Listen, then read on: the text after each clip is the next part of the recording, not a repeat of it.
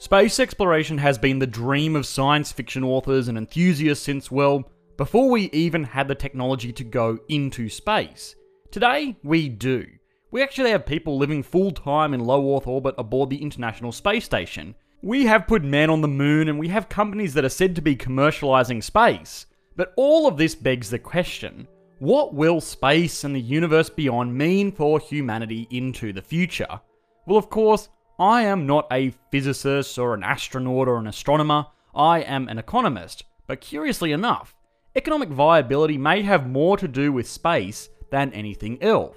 If there is one way to ensure that something gets done, it's to present some kind of economic reward to the victorious participants. In the same way, the promise of spices worth their weight in gold compelled our forefathers across the ocean in rinky wooden ships, and in the same way, a salary encourages you to get up and go to work on any given day. Now, there is no limit of the treasures amongst the stars, from asteroids of platinum and gold to exotic forms of helium, and even the potential of a second civilization.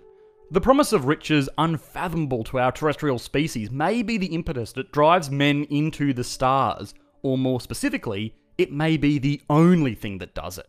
You see, space travel is expensive. Probably the single most expensive endeavour accessible to man at this time. So expensive that global billionaires aren't using mansions and super yachts to flex on each other anymore, they are using space programs. It always seems like the limitation on human space exploration is financial, to the point that people have proposed that the only thing standing between us and making Star Trek a reality is redirecting military funding exclusively towards NASA or some other such nonsense. Which begs the question what would it take to make all of this cool space stuff economically viable? Well, the first place that most people look for this is governments. And certainly, it seems in the immediate future, they share the most promise.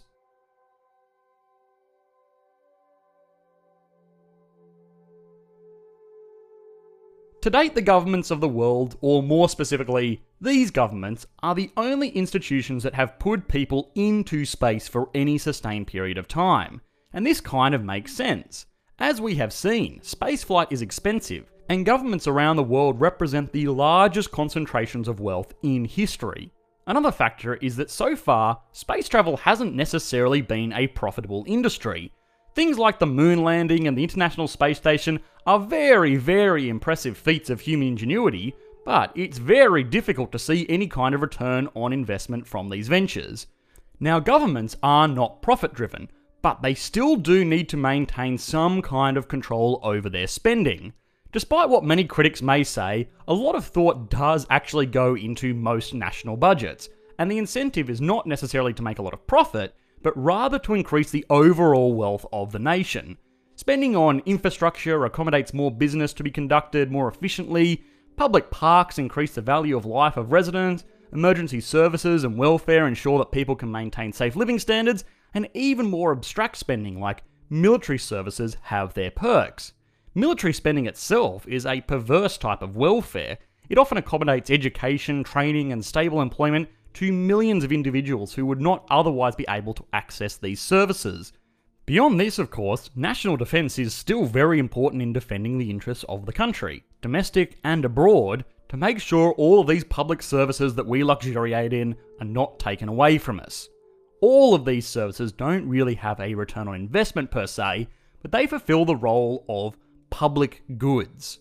Delivering public goods is really the role of governments in basic economic theory.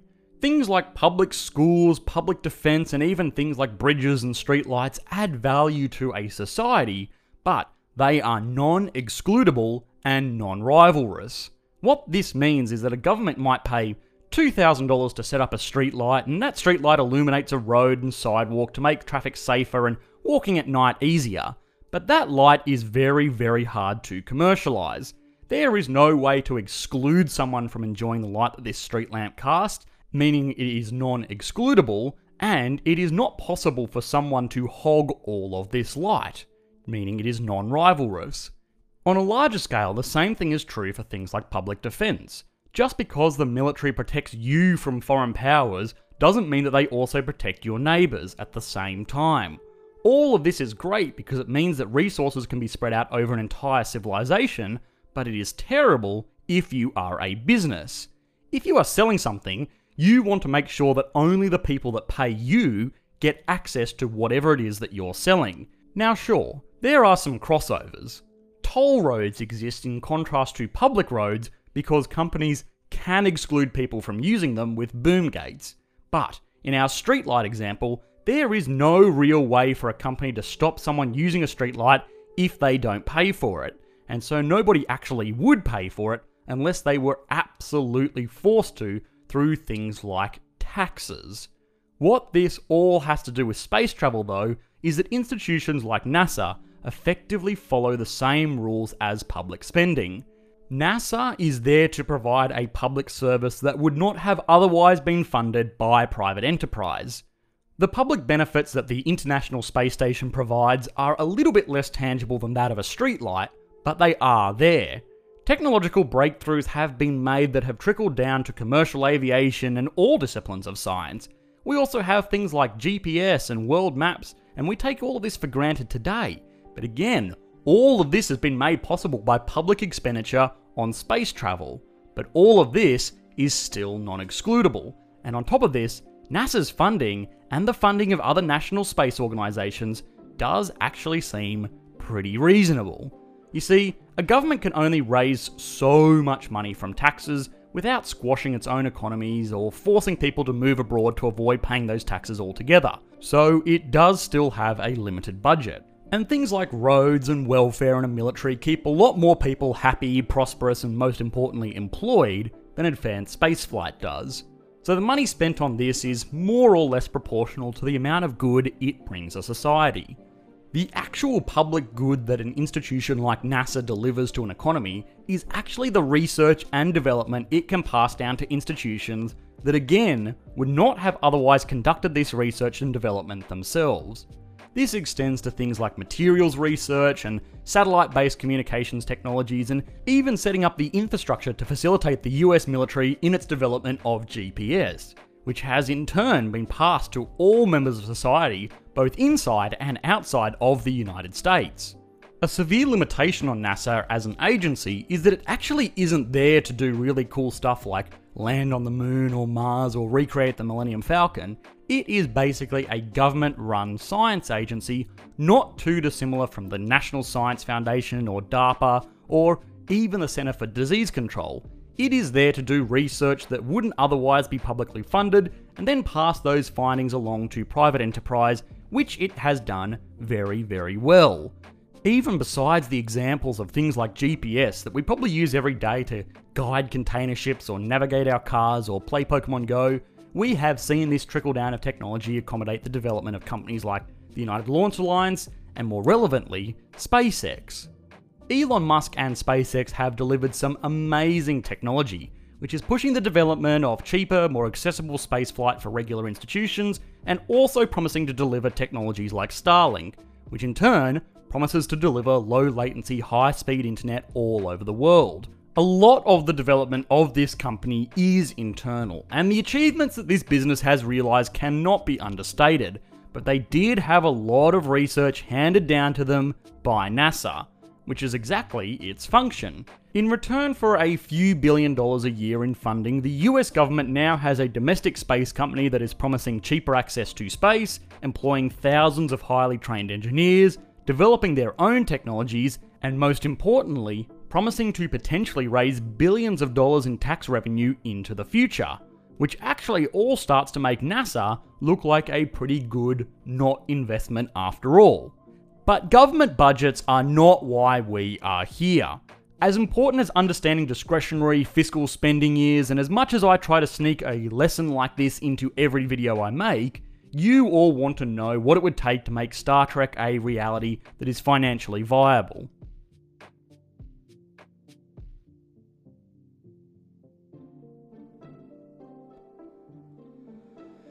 There are a few ways you can improve the output of an economy, but ultimately it breaks down to increasing your pool of labour, increasing your technology, and or increasing your pool of resources. Over the last century, the world has gone through an unprecedented period of rapid economic growth because all of these things have improved. Innovation in technology has made things like more efficient farming, production, and resource extraction possible, which means that we can support more people, which means that we have more workers and more innovators to improve technology, which helps support more people and the attraction of more resources. It's kind of a self fulfilling cycle, but it's not indefinite. We live on a relatively small rock with effectively limited natural resources. The majority of our industrial development has been fueled with non renewable and very, very polluting fossil fuels that have been a really great and easy way to access energy, but do have a theoretical limit, whether that be through simply running out or causing some kind of climate crisis. Either way, if we want to continue the logical progression of our species, we are going to have to harvest more resources and more energy than our little blue ball can reasonably accommodate. We have explored the idea of the Kardashev scale before when we looked at the economy of the Star Wars galaxy. Now, that particular fictional universe was obviously far more advanced than our own, and we were able to identify that by showing that the energy consumption of this hypothetical civilization was many, billions of times that of our own. So it seems that the next logical step seems to be to start to access these resources. Now, as with any commercial undertaking, we must do a potential cost benefit analysis. The cost of space based industry is astronomical. Literally. The International Space Station is said to have cost over $150 billion, and it really only accommodates scientific research not heavy industry. The logical end goal for our society would be to build a Dyson swarm to harvest all of the energy of our sun, but that is such a distant reality, I may as well be making speculations about the galaxy far, far away. In a more realistic time frame, a lot of people have pointed out the fact that there are literally asteroids floating around in space that are made of platinum or gold. In fact, there are probably asteroids in our solar system that have more gold in them than Earth's entire supply. So, you beauty, a market value of an asteroid like that would be worth trillions.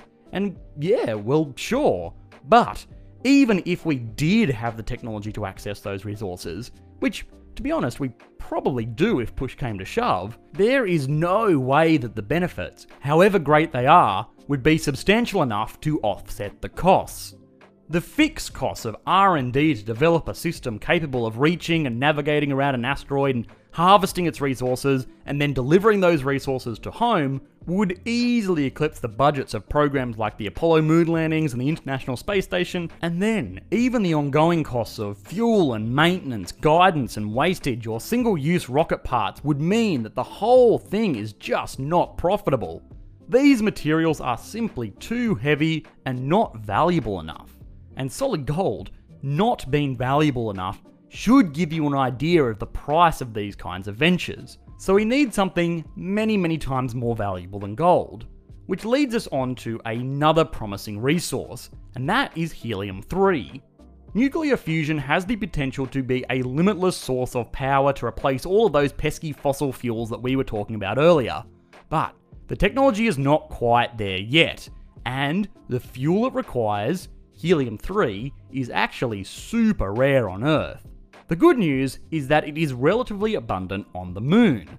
Now, the moon is a lot closer than the asteroid belt, it's probably a lot easier to work with, and the price per gram of helium 3 is thousands of times that of even solid gold, which means that the cost benefit analysis does shift more in favour of actually making this viable.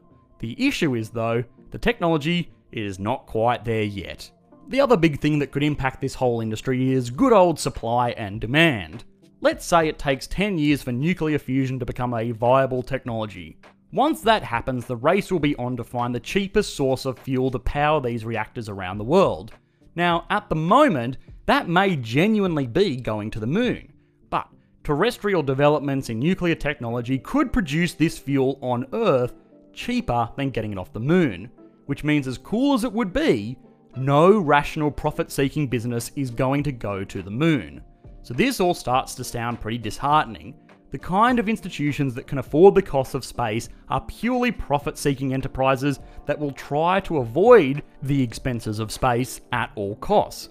or they are government agencies that aren't really there to do the cool stuff anyway. But that's just it. This kind of relationship will just need to continue. A lot of people get disheartened about space enterprises not receiving enough funding to recreate the enterprise because it would be awesome. But those people are missing how these limited budgets are actually making real space industries viable. Sure, the moon program went a long way to stick it to the commies, but after that, the space shuttle program developed technologies that are taken for granted around the world today, but this whole process is actually very similar to a standard product life cycle.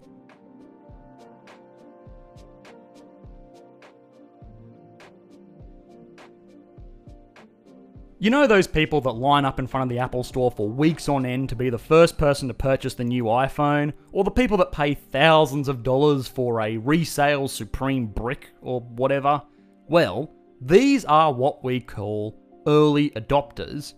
The product life cycle details how different groups of people interact with products throughout its sales run. And while this is technically a marketing process, it does have to do a lot with the economics of space.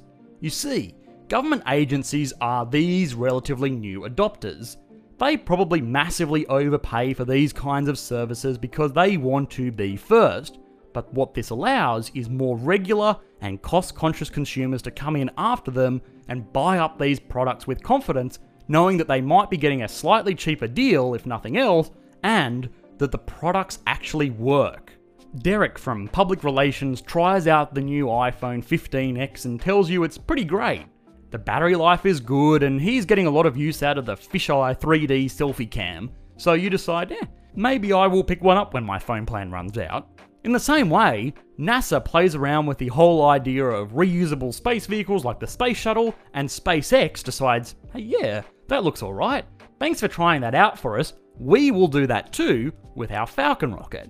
Now, this is, of course, a huge oversimplification of the relationship between these agencies and companies, but in their incredibly intricate product development schedule, some of these basic principles hold true. And the good news is that it means that these kinds of organisations get all the funding that they really need.